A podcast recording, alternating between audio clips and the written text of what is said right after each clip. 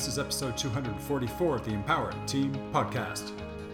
Welcome to the Empowered Team Podcast, where we explore how to optimize your performance in career, sport, and life. And now your host, executive coach and life strategist, Kari Schneider.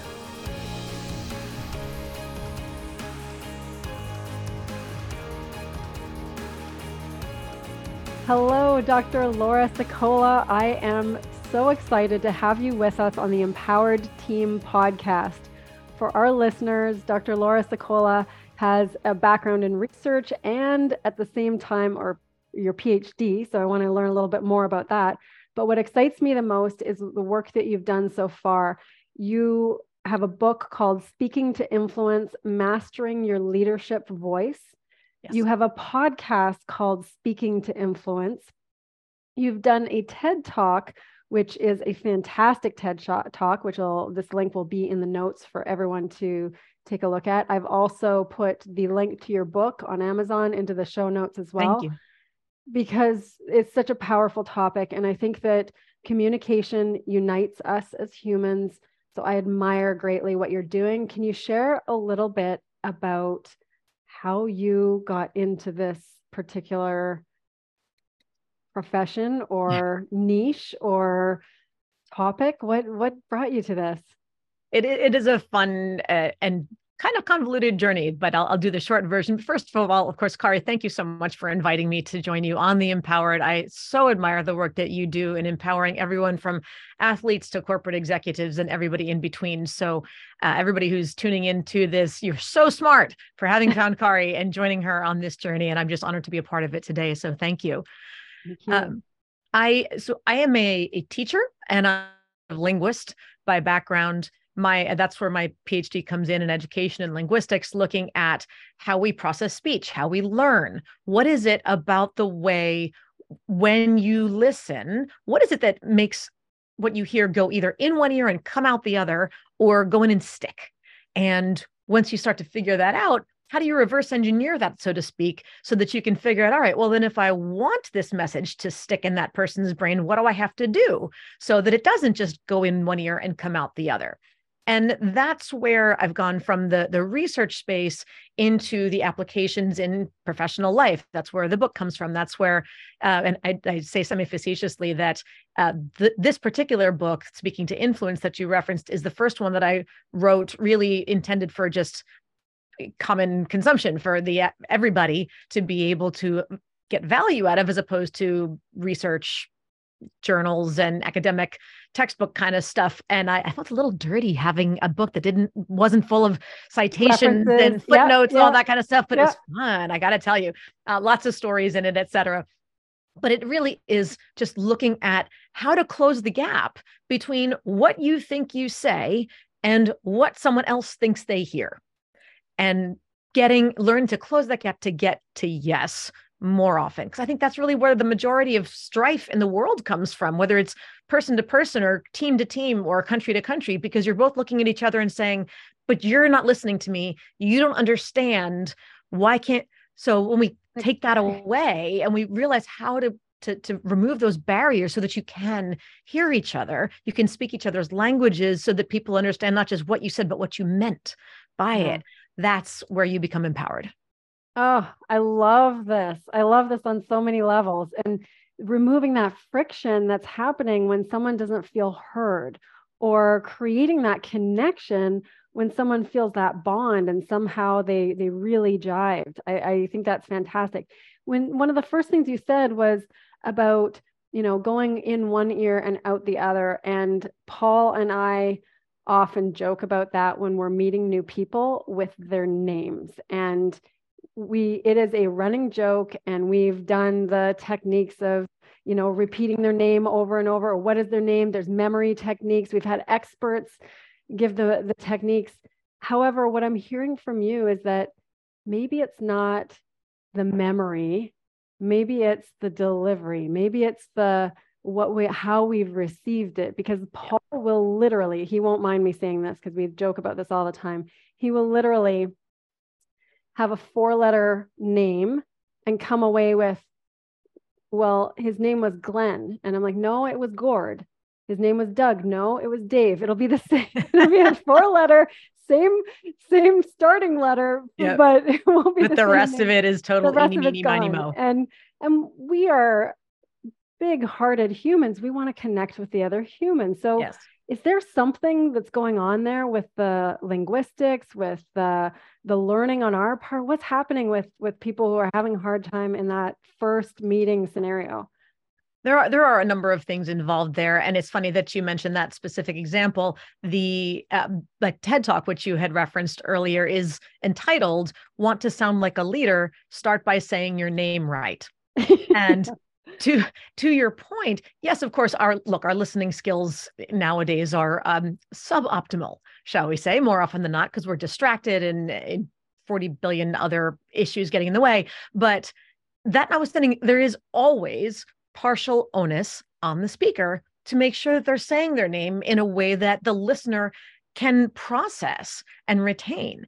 And there are three or four things that we tend to do that actively make it harder for the listener to understand our names when we introduce ourselves. So I, I, I like to joke with my clients, like I, with regard to them introducing themselves to somebody else, I can't fix the listener. I can fix you because I'm here working with you. So let's get it right where you're saying your name in a way that doesn't make the other person want to say, sorry, what? Uh, was it this? Was it, I'm sorry, could you say that? Taking away that need. So number one is speed. Most people blur through their name at a million miles a minute because they're like, oh, I don't like to talk about myself. Oh, I've said my name a million times. Oh, I'm sick of my. Yeah, but for that person, it's the first time.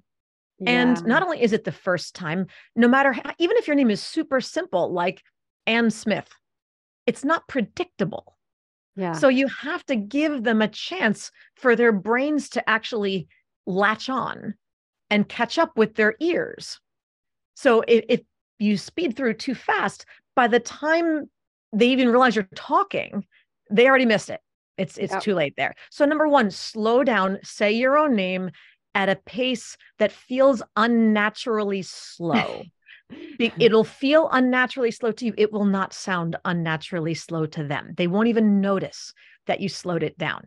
And to the extent that you and whoever you're talking to perhaps come from different language backgrounds, different regional accents, dialects, or uh, your maybe your parents just got really creative when they named you and they named you something that somebody may not have realized was the name in the first place. You never know who you're talking to. All of those factors, you need to slow it down even more. Consider mm-hmm. them like the layers of the proverbial onion, so to speak. So slow it down, number one. Number two, break your name into components. So if you're going to give them your first name and your last name, don't smash them together in one stream of sound. So instead of Laura Sicola, I would introduce myself as Laura Sicola, so they can hear there's a first name and a last name, right? So instead of Kari Schneider, I'm sorry, what is the response you're going to get at that point? Kari Schneider. Let them hear that there's two pieces there. And then the third part is we want to give a little bit of melody to it.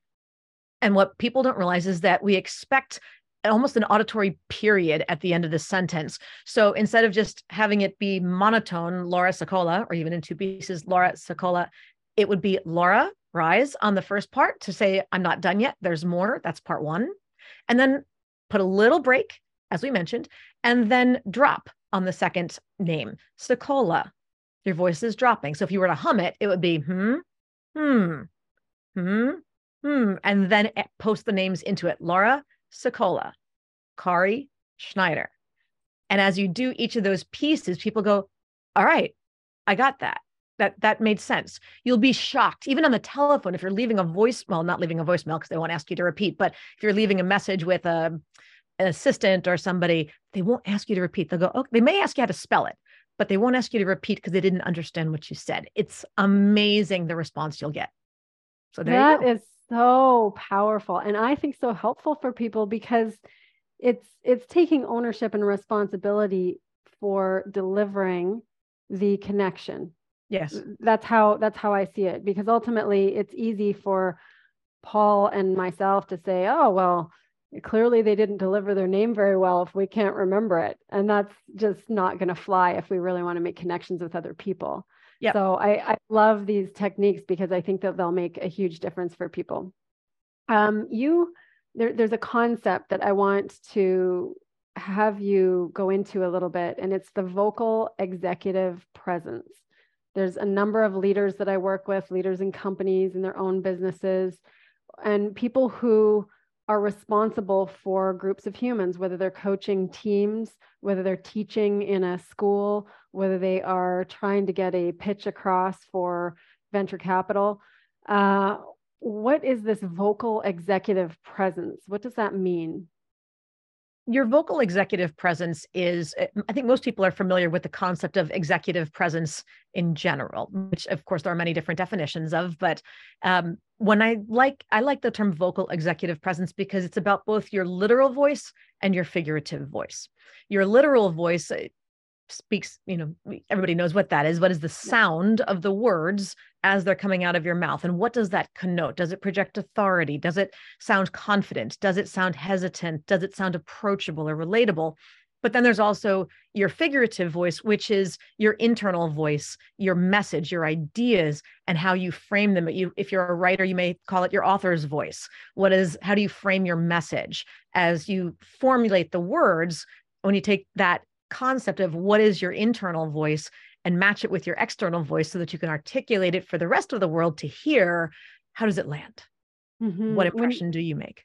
When you say that, I think of, I think of reading a story to a child. Yes. You can read that story to a child and you can read it word by word. And that child is probably going to tune out because there's not the animation or right. the excitement or the, the vision of what's happening coming through the voice. The words are there on the paper, but it's what someone can bring to the words yes. to make the connection for the other human to receive, perhaps. Yes, absolutely. And, you know, Kari, I love that example for two reasons. One is because what you're describing, you, you have, there's no inspiration behind the words if it's just words. Delivered flat, right? If you're just letting the words fall out of your mouth. And the, so I'll geek out on you for two seconds as a linguist. I love geeky the, stuff. Yeah. Oh, good. Okay. Let's geek for a second. So the, the word inspire actually comes from the same root as the Italian or as the Latin inspirare, which translates to, to breathe life into, or to breathe spirit into something. So when you are speaking, if you're trying to inspire, if you want a message that inspires the listener, that means you have to breathe life into it as you deliver it. You can't just text it to them and hope that they have a mind-blowing moment. How are you breathing life into your message? And how does that message then breathe life into the listener? That's the inspiration that you convey. And it's fun because the with the children's books that you mentioned, there's a number of people that I work with where uh, part of what they want help with is that, especially guys who have a, a kind of a deeper voice, or people who are just very low key, don't really emote monotone a whole lot, right? The they're like, I, I can't stretch my voice a lot. You know, that's just, I, I don't have it. And I'll say, yes, you do. Here's how I know. And one of the examples that we'll use is do, if you've got children, how they read stories to, to their children. And so for um, two recent clients, one is from, he was born in Iran. So his first language is Farsi. And he, uh, so we had him do experiments because he's got a baby at home, and a little you know, one-year-old. I said, I want you to read him a story in Farsi and record it, and read him a story in English and record it. And it was so much fun to see him reading these little baby, you know, cardboard books kind of, and yeah. realize that, no, he really did animate more. And another one who's this great big guy from Texas and whatever else. And we said, you, so I sent, he also has a, a young child at home. And I sent him one of my son's favorite books to read to his kid, and just watching this person who swears he does not emote when he talks, suddenly go, and it was, I burst out laughing. He sent me the video. It was fabulous. And so we just said, you know what, what that shows is that you do have the ability to play your instrument, the instrument yeah. that you were born with. You're just not used to playing it in this other way. You're used to playing, you know, jazz, and now we got to teach you how to play it for classical or something along those lines. But you do yeah. have it, and you do know how to use it. We just need to, to, to, to hone the skill a little bit more. Yeah. So it's there. So It, it, It sounds like an, an animation of the words. And, and when we breathe life into it, we're literally breathing our own life into those words. And yes. then, but what, what we're being maybe perhaps some of us being limited by might be the context that we're in. So we may be in a context that we're not accustomed to breathing our own personal life into those words, or we're not accustomed to animating it in a certain way in that particular environment or context. Yes. And it sounds to me, and I may be reaching here, but it really sounds to me like the kind of coaching that you're doing is allowing people to find their own self-expression, to increase their confidence, and truly find ways to express the voice that they just haven't practiced. Yes, absolutely. It is, so much of it is mindset, uh, which is something you are exceptionally well-versed in. And even in this context, it is the mindset of the speaker that goes, well, I can't do that. I mean, mm-hmm. if I speak that way, then they won't take me seriously. Uh, I mean, I have to sound serious. I have to sound for, I have to sound, uh, you know, that executive presence. I have to have gravitas. That's the, uh-huh. the word everybody loves to drop. Uh, I have to show gravitas at work or otherwise. Well, but there's different energies, and yeah. the ability to seamlessly weave strategically, not, not equal proportions, but on when it's appropriate, between energies. I like to call them head, heart, fire, and fun. Ooh, so, ooh, so good. Yes. Okay. Yes. Go, go on. So now, number one is head energy. This is your intellect. This is your power. This is your, uh, you know, either straightforward knowledge, sometimes a little bit of drop the hammer, if you know what I mean, yeah, uh, when you're going to bring yeah. your strength. Yeah. Your heart is your empathy. Your heart is your approachability, your relatability, a little vulnerability. It doesn't have to, it's not weak. Let's get that straight. It's not that head is strength and heart is weak. Heart is, is heart. Vulnerable. Then, yes. When necessary, when, in, in, insofar as you're not just trying, but sometimes it's just letting people know that they can be vulnerable yes. with you and you're not going to hurt them. Right? Yes. You're, you're there to support them. Um, fire is the, think about what do you, if you could just have anything in the world and there was this explosion of possibility, what would it be? So it's your, what do you aspire to? You want to, this is your inspirational language. And then fun is fun. So where can you play just a little bit? Maybe it's a little tongue in cheek comment. Maybe it's a little, maybe you're actually telling a joke, or it's a funny story that you're sharing, or you're teasing somebody a little bit, or whatever it is. Where do you include a little fun? Is it an icebreaker to, to warm up the Zoom meeting with the rest of the team? But, and it's not to say that you need twenty-five percent of each. Absolutely not. It may be eighty percent head, but five percent of this, ten percent of that, whatever percent of the other one. So where's the balance? And when does the other person need to hear that little bit? It's like if you're mixing a cocktail, you're not going to have equal parts of all the stuff that goes in there. It'll be a, a squeeze of this and a drop of that and a shot of this and a couple ounces yeah. of something else. That's what makes the flavor that's unique to that drink. You need that flavor that's unique to that message for it to taste just right and hit the for spot. That context, for the yes. context that they're in, what, what needs to be delivered at that time.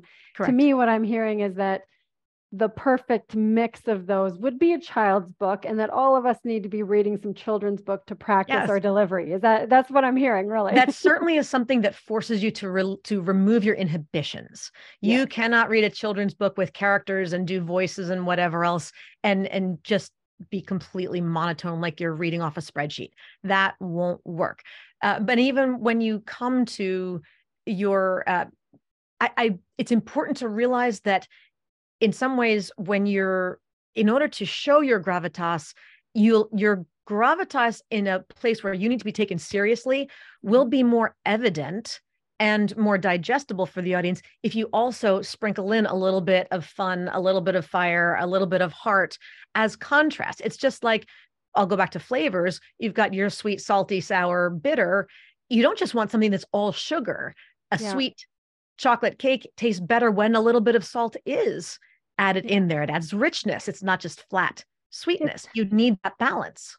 Yeah. It's, it's interesting because, and I love that you're using food as an example, you know, you, there, there needs to be a little bit of salt in order to bring out the flavor. It, it, mm-hmm. it, what it says to me is that when people don't have a read on another person, especially if they haven't been around that person very much, then that little bit of contrast gives them the information that, oh, this means they're serious, because I've seen them be welcoming and warm and light and a little bit, you know, this or that. Oh, and now they're here. But the reason that they know that is because there's a difference in if they were the same the whole time. Oh, this is how they always are. Yep. If they're really intense the whole time, oh, this is how they always are. When, when is there the most important part? I don't know, because they're like this all the time. Yes. So I think that's really, I think that's uh, a great way to describe it. Just what needs to be there in order to bring attention to whatever the thing is that needs to be delivered. Um, and it's something where you can play with your audience as well. I did a talk, uh, there were a couple hundred members of the mostly I T and cybersecurity divisions of a massive insurance company. And I'm I'm doing my talk, and I could see there was a little contingency of of guys over in the one corner, and this was their body language as I was talking. And welcome. I was, I was like, okay, right, exactly. And you know, and crossed I, arms. I, I and I talk to in when I'm on stage the same way I'm talking with you here. You know, this is my energy, this is my my style, and I'm watching them, and I finally was like, okay, I can either let them intimidate me, or I can just make them part of the show. I think I'm going to go with plan B. So it was, and it wasn't a, a big deal, but it was, you know, every now and then I would say something like, I will get you to smile. Just letting you know that Th- these guys over there, no, they're like, you will not make me smile. I will win. Just wait. Yeah. And then I turn back to, and of course the rest of the audience cracked up, and, you know, those guys, little by little, I warmed down until I finally come like, aha, I knew I would get you. And then you swing back into it. But It, you're, you don't take your content less seriously. You just want to make sure to yeah. take yourself not too seriously. That's yeah. the balance. That's where you show confidence that you can play without losing stride. That's power.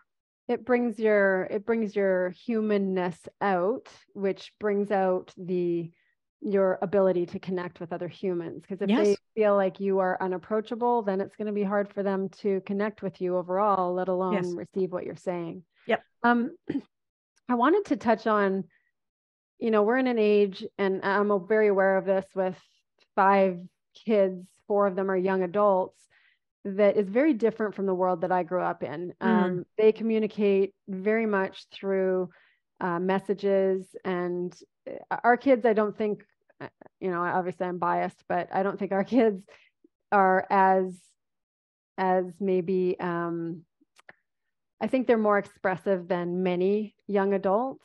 However, with this day and age, with so much of a default to technology in the form of communication, maybe less voice, less in person, less video. Um, what are some of the real pitfalls you see in communication? And I, I mentioned one to you earlier before we got on air, which was the this upspeak, this mm. kind of questioning intonation that happens from sentence to sentence, even though it's not a question. Yep. So what are, is that one of them that you would say would be a form of poor communication, or are there, are there a real top one or three uh, methods that are really big mistakes, poor, poor communication? What would you say as, as uh, the main ones? That's a long list, you know, which is, so everybody check out the book. That's the easiest answer to that one. But the, um, let's see, the easiest way, I guess, to look at it is that it's important to recognize there's a fallacy in the adage. It's not what you say, it's how you say it that matters. Okay. Tell us. Okay. So we've all heard that expression, right? Yeah. And the problem with the expression is that the, it's missing the context. That somebody that someone says that when they're upset with something, and the other person made a statement where technically what they said was fine, but they're inferring something from the delivery. So in that case, the problem was how they said it, not what was said. But that's not a that's not a universal. What is universal is that for a message to be received as intended, what you say must be congruent with how you say it. It is the alignment between the content and the delivery. That's where credibility is found. And when there is a lack of alignment, that's where the problem is. Because on the one hand, I could say to you, nice haircut.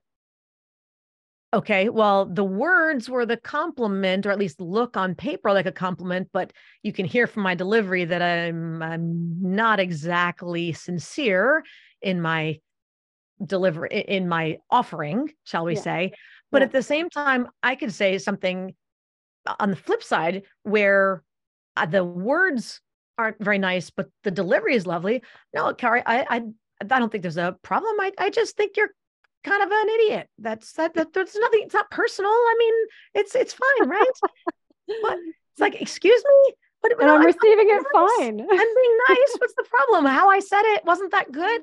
Yeah. But you're, you know, or if you're factually inaccurate, that's, it doesn't matter how confidently you deliver it if your facts are wrong. So it is really about the content and the delivery. It's the people don't realize that much of where doubt is cast on what they are saying, where others are a little skeptical, just not quite ready to say yes to yet, is because they're inferring something's off because you don't realize that your content and your delivery don't match. They don't mm. align. So part of it is the word choices. So, and word choices can be anything from how many fillers do you use? Ums, you knows, so, I mean, like, how many Um, do you just turn on the fire hose and drown your audience in data that they don't understand, they don't care about, they don't know why it's relevant, it's boring, it's whatever else, versus telling them a story mm-hmm. and it, a story with a purpose and that's concise and gets someplace interesting and it's relatable to the other person? Is it about the diplomacy? Is it about how much jargon you use that is or isn't relevant? Is it all acronyms and alphabet soup that nobody else is familiar with? There's your content challenges. From the delivery part, one of the things you mentioned was upspeak. And upspeak is that pattern that sounds like you're asking questions, even when you're not, because your voice keeps rising over and over. I'll stop now so nobody tunes out with bleeding ears.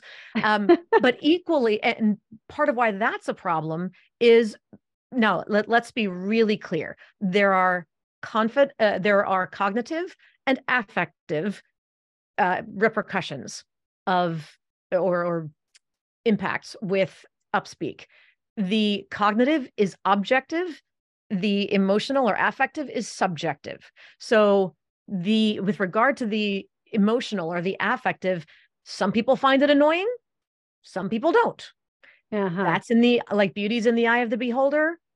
So is what is annoying or uh, attractive. In some social groups, that's how they all speak. And that's yeah. part of the in-group dynamic. They like it. Okay.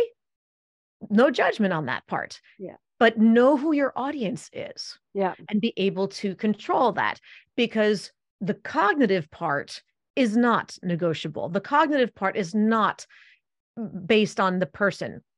It is the fact that when you are, when the, the uh, tonality patterns are constantly doing the same thing over and over, what we're doing is we're distracting the audience. We're not giving them anything for their ears to latch onto. Usually when we speak, the idea, if you listen to the rest of your comments and mine, as we've been having this conversation, we emphasize what's most important as we're mm-hmm. talking. And that helps people focus. Mm-hmm. That helps people's brains take notes without having to process the entire sentence first to, mm-hmm. to know intuitively what they should be paying attention to.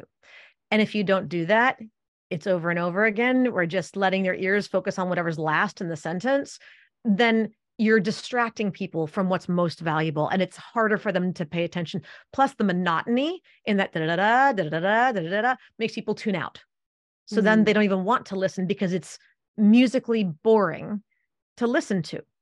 And I don't mean that in a, in a judgment sense. It's just, it's, there's nothing unique to, there's no stimulus mm-hmm. for them to keep focusing on new.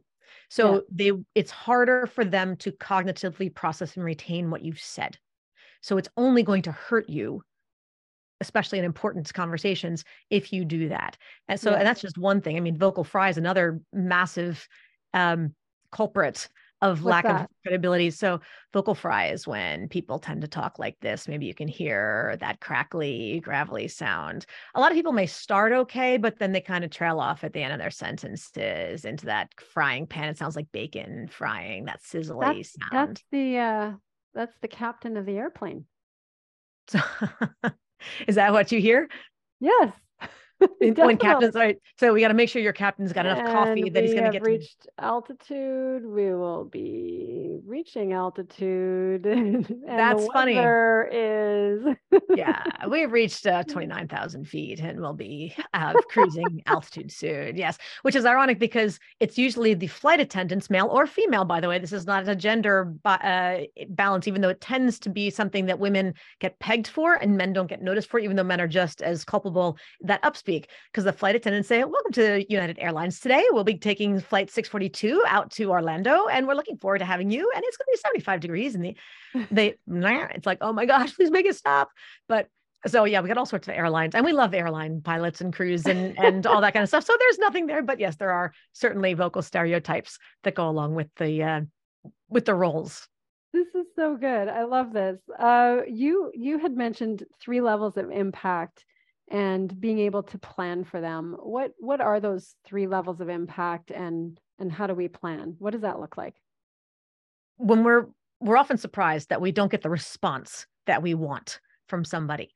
And a big part of that reason is because we haven't actually thought out what impact we want to have on that person as we're talking to them. And the it's almost like if you get in a car and you turn on your G P S and you say, okay, Siri, go. Well, go where? Where? You got to give me some coordinates. So the the three levels of impact that you want to plan for, which create your three D space point in space for Siri to take you, is number one, a cognitive, uh, yes, cognitive mm-hmm. impact, a be- an emotional impact, and a behavioral impact. So level one, when you're done sharing what you want to share with them, what do you want people to think? That's the cognitive impact. What do you want them to know? What do you want them to understand differently from before you spoke? So how are you going to change their thinking in one way or another? Maybe it's a one millimeter shift, maybe it's a mile, but how are they going to think or know or believe something different? Number two, the emotional impact that you want to have. How do you want people to feel based on what you've said? About themselves, about you, about the universe, whatever, but how are you going to maybe bring down some walls, lower some filters, help them feel a bit more empathetic, a bit more enthusiastic, a bit more relaxed, whatever it is. How do you want them to feel when you're done? And number three is the behavioral impact. What do you want them to do? Were you clear? Do you want them to go, that was nice, or do you want them to actually take action? Even in things like the podcast, we say, we, we hope you like the show. Oh, would we like them to, would we like all of the listeners to then say, you know what, I liked it so much, I'm going to give her a five-star rating on iTunes or on Apple Podcasts or whatever platform they're listening to.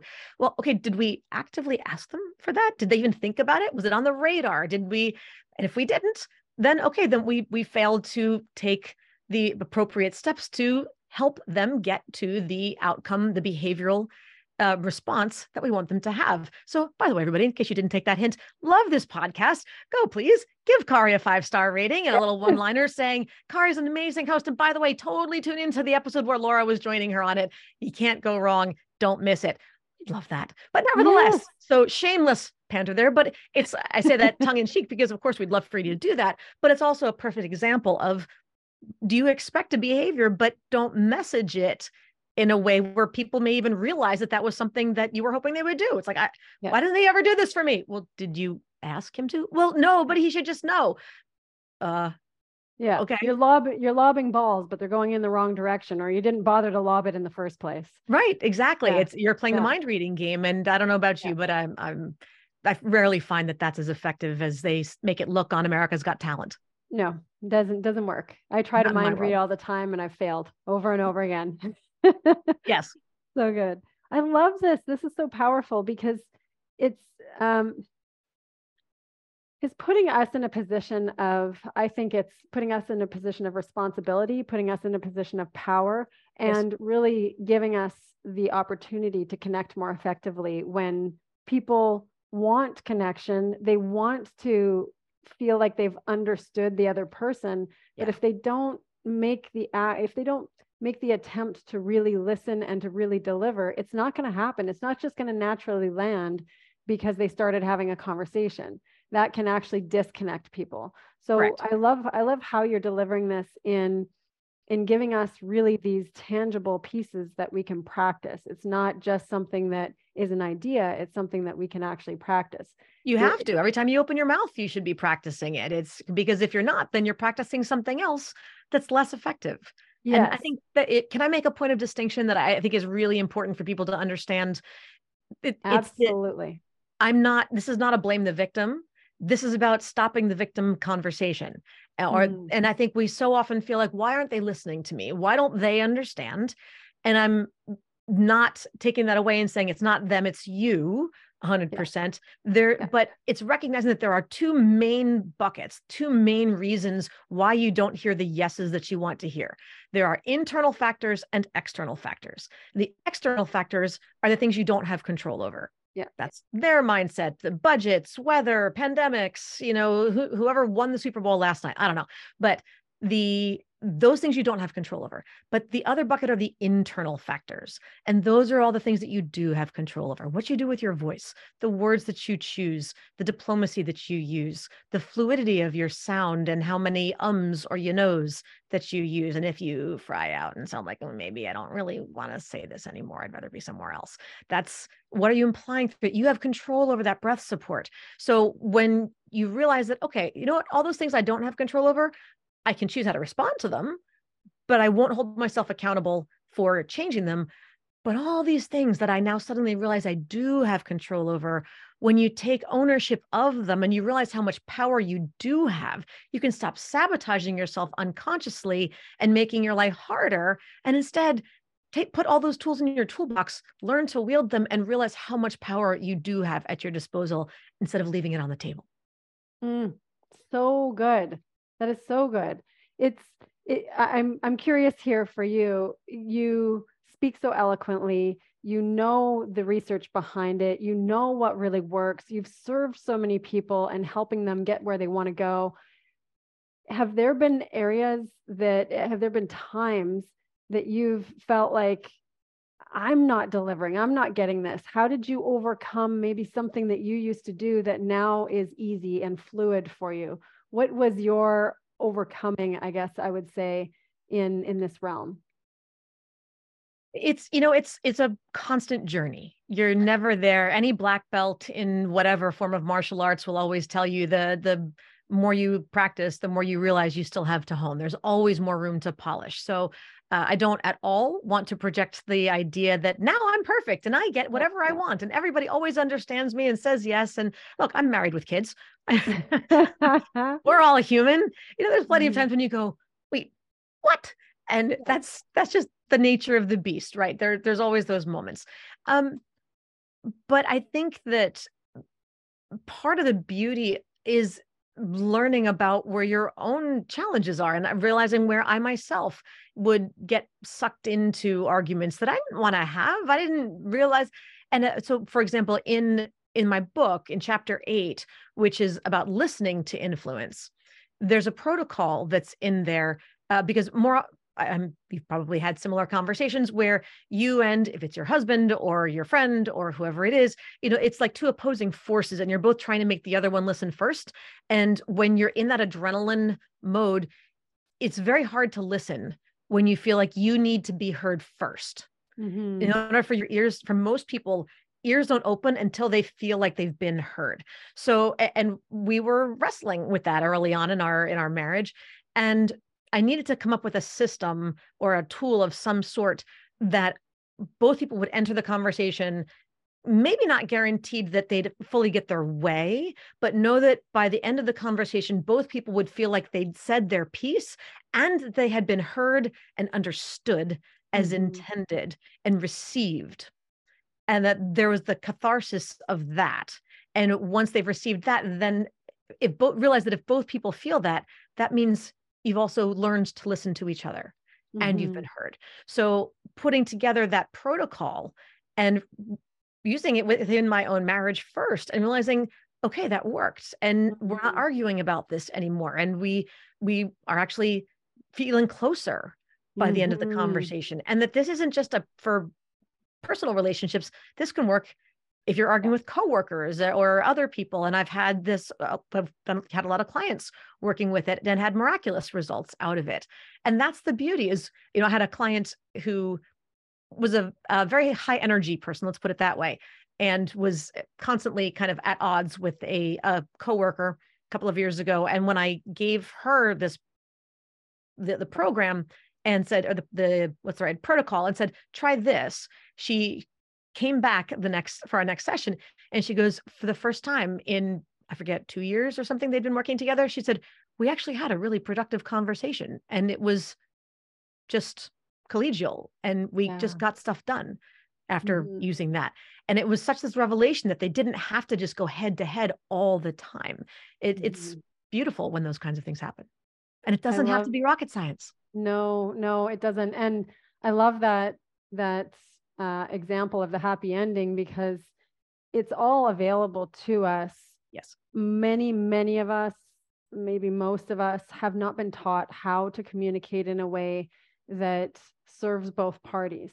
Correct. You know, we, we grow up in different environments, and oftentimes communication and connecting through communication hasn't been a priority or a, a point of focus in, in teaching as children or as students in school. So I, I think this is such a such a needed part of who we are as humans and what we need. And when you point to your husband, sometimes the areas where we have the hardest time, that's where we can, if we can do it there and we can practice there, then we can do it anywhere.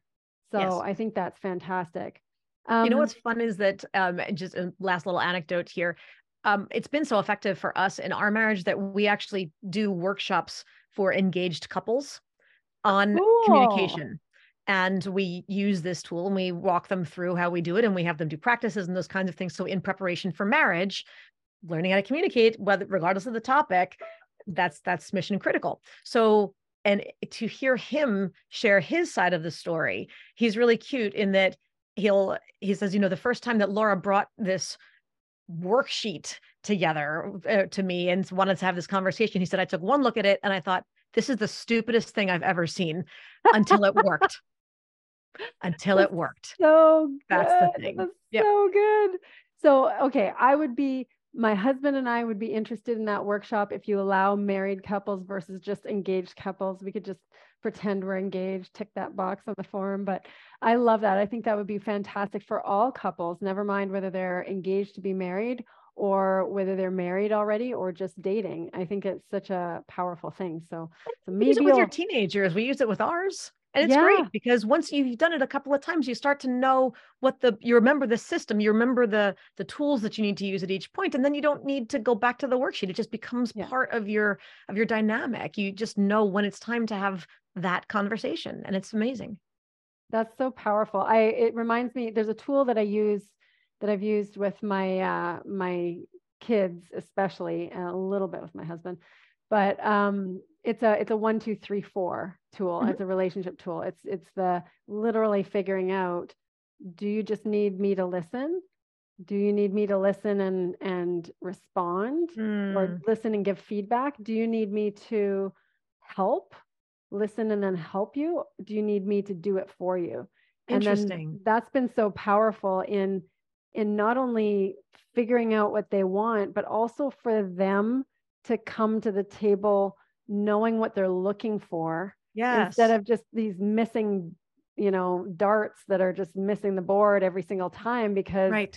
they don't know exactly what they want, but they're coming to the other party, and this party doesn't know how to help because they don't know what they want, and and so on. So oh, that's so smart. I'm going to steal those four. Those are awesome. Yeah, they they were from a relationship uh, course that I did years ago, but it's it's interesting that this topic really, we're, you know, we're looking at vocal executive presence. We're looking at how to make a, um, how to deliver our name or, or really have impact when communicating with someone. And yet it comes full circle right back to communicating with those that we love the most, because yes. ultimately this communication thing is about human connection, whether it's your closest loved one, whether it's the person in the room that you're hoping to to influence in some way, or you're yep. hoping to be received by. And yes. So I really value what you do, honor it so much. Is, is there any last bit of advice that you would give your early communicating self that maybe you needed to hear when you were, I don't know, twenty years old or still not quite hitting the mark when it can't, comes to communication? Is there some bit of advice that you would tell yourself back then? Interesting. I think one of the pieces that I realized, I've always been a relatively confident public speaker. Uh, as far as how effective I was, I suppose is for anybody else to decide um, rather than me.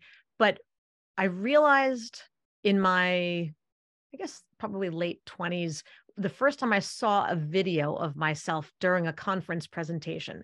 And I realized I was, you know, I, there was so much I wanted to share in a, I don't know, thirty minute window, something along those lines. I was trying to put ten pounds of sugar in a five pound bag. And I talked so fast. And look, I realized that in this conversation, I've definitely gone into my Jersey Italian fully caffeinated mode on a couple of stories. And I'm okay with that.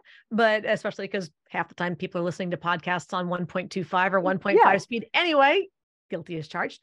But uh, listening to that whole, there was no variation. Uh, mm. I I went for those thirty minutes or however long it was, just in Mach three. It was so fast. I didn't even understand what I said. And I was proud of myself at the time that I had finished, but mm. I realized what is the value in getting a, again, being able to say everything you wanted to say if no one actually received it. They couldn't understand it, so they couldn't remember it, and thus they can't use any of it. Mm-hmm. uh, you win the battle, but lose the war, so yeah. to speak. And yeah. that's what's most, that was a huge point of, of realization for me. I had to slow it down, or at least learn when to vary mm-hmm. and how. And that self-awareness was probably the first really big learning step that I had for myself back in the day. Oh, thank you for sharing that, because I, I think that all of us need to know that experts like yourself have gone through those, oh, how did I do that? And I needed to, I needed to come through it. On one last note, one last question I'd like to ask. Uh, it, this has been just so much fun for me. We could go on and on, I think, for another two hours. Um, what is there one thing that still gives you a little maybe fear or anxiety when it comes to speaking? Is it, is there something that you know just is a little tougher than the norm because you're so practiced at communicating with others, being in a public forum? Um, is there one that just kind of still gives you a little more anxiety or fear? Well, let's let's define the terms for a second. Excuse me. There's So courage is not about being fearless. Those are not synonyms, right? Courage is feeling the fear and doing it anyway. Um, I wouldn't say that what I feel is fear. There, I feel adrenaline. There's a little bit of anxiety, but anxiety is a, a little bit of anxiety is healthy. When you feel like those, excitement. Yes. And that's the thing. You want to feel butterflies. I always mm-hmm. tell my clients, the day that you don't feel any butterflies before a important speaking engagement, presentation, interview, whatever it is, exactly. It's the day that you yeah. stop caring, go find something else to do with your life because yeah. you've checked out. So you never want to kill the butterflies. You just don't want them to overrun the farm. Yeah. If that makes sense. And yeah. the, so for me, where my adrenaline kicks in, of course, the larger the audience, there's going to be a, a little bit more, but it's, I think you have to, for me, I don't want to ever allow myself to go down the the mental death spiral of of what if questions and and the mantras that are self-perpetuating in a negative way. The, oh my gosh, I'm so nervous. Oh my gosh, I'm so nervous. Oh my gosh. Because the more you say it, the more you're just going to trigger the same adrenaline pumping. And the more you feel the adrenaline pumping, the more you're going to say, oh my gosh, I'm so nervous. So you're not helping. But your body doesn't know the difference. And you would know this more than anybody. So you can give me more of the bioscience behind it. But your body doesn't know the difference between adrenaline that's from excitement versus adrenaline that's from scared or nervousness. Yeah. So instead of saying, oh my gosh, I'm so nervous, change the mantra. Oh my gosh, I'm so excited. This is such a great opportunity. I really want to kill this. I want to give them so much value. I want them to love every moment of this. This is going to be awesome. I'm so glad that I'm here. I'm so glad I had this opportunity, and redirect that. Um, so I guess the times that I tend to feel that most are when I have a new program that I'm launching, because I'm mm-hmm. testing something, new material, new, new stories, new content, or a new audience. Um, if it's a demographic that I've never worked with before, uh, or one that has a very, very strong bent in a particular direction, and I have to be extremely careful and, and meticulous yeah. in how to walk certain lines. Sure, there's a little bit of concern that you want them to understand your intention and not get misinterpreted as, you know, stereotyping or something along those lines, who knows yeah. what. So there's yeah. always a little bit of butterflies that kick in, but that's what makes it fun. Befriend oh, the butterflies. I, oh, that's so good. Befriend the butterflies, befriend the butterflies. And clearly you're practiced at that. I love how you framed it, because this is what you do. This is how you practice it. And it's such a great example for those that you're coaching, because you're practicing what you preach. So it's incredible. Well, I'd like to end there. I really I, I love having you on. I think we can do this again at some point. I would love and to. And I, I've so enjoyed this topic and this conversation and your incredible, valuable expertise. Thank so, you so much. Thank you, Doctor Laura Sicola, and I will connect with you soon. Perfect. Have a great day. If you enjoy listening to the Empowered Team podcast, you'll love being on the Empowered Team. The Empowered Team is our group coaching and accountability program where we provide the tools, skills, and community for you to grow your self-mastery as a leader and optimize your results alongside other leaders. The Empowered Team runs year-round. To learn more about our leadership consulting for business and our Empowered Team group coaching, head to www.theempowered.ca slash empowered dash learn dash more. That's www.theempowered.ca slash empowered dash learn dash more. We can't wait for you to join us. Let's go.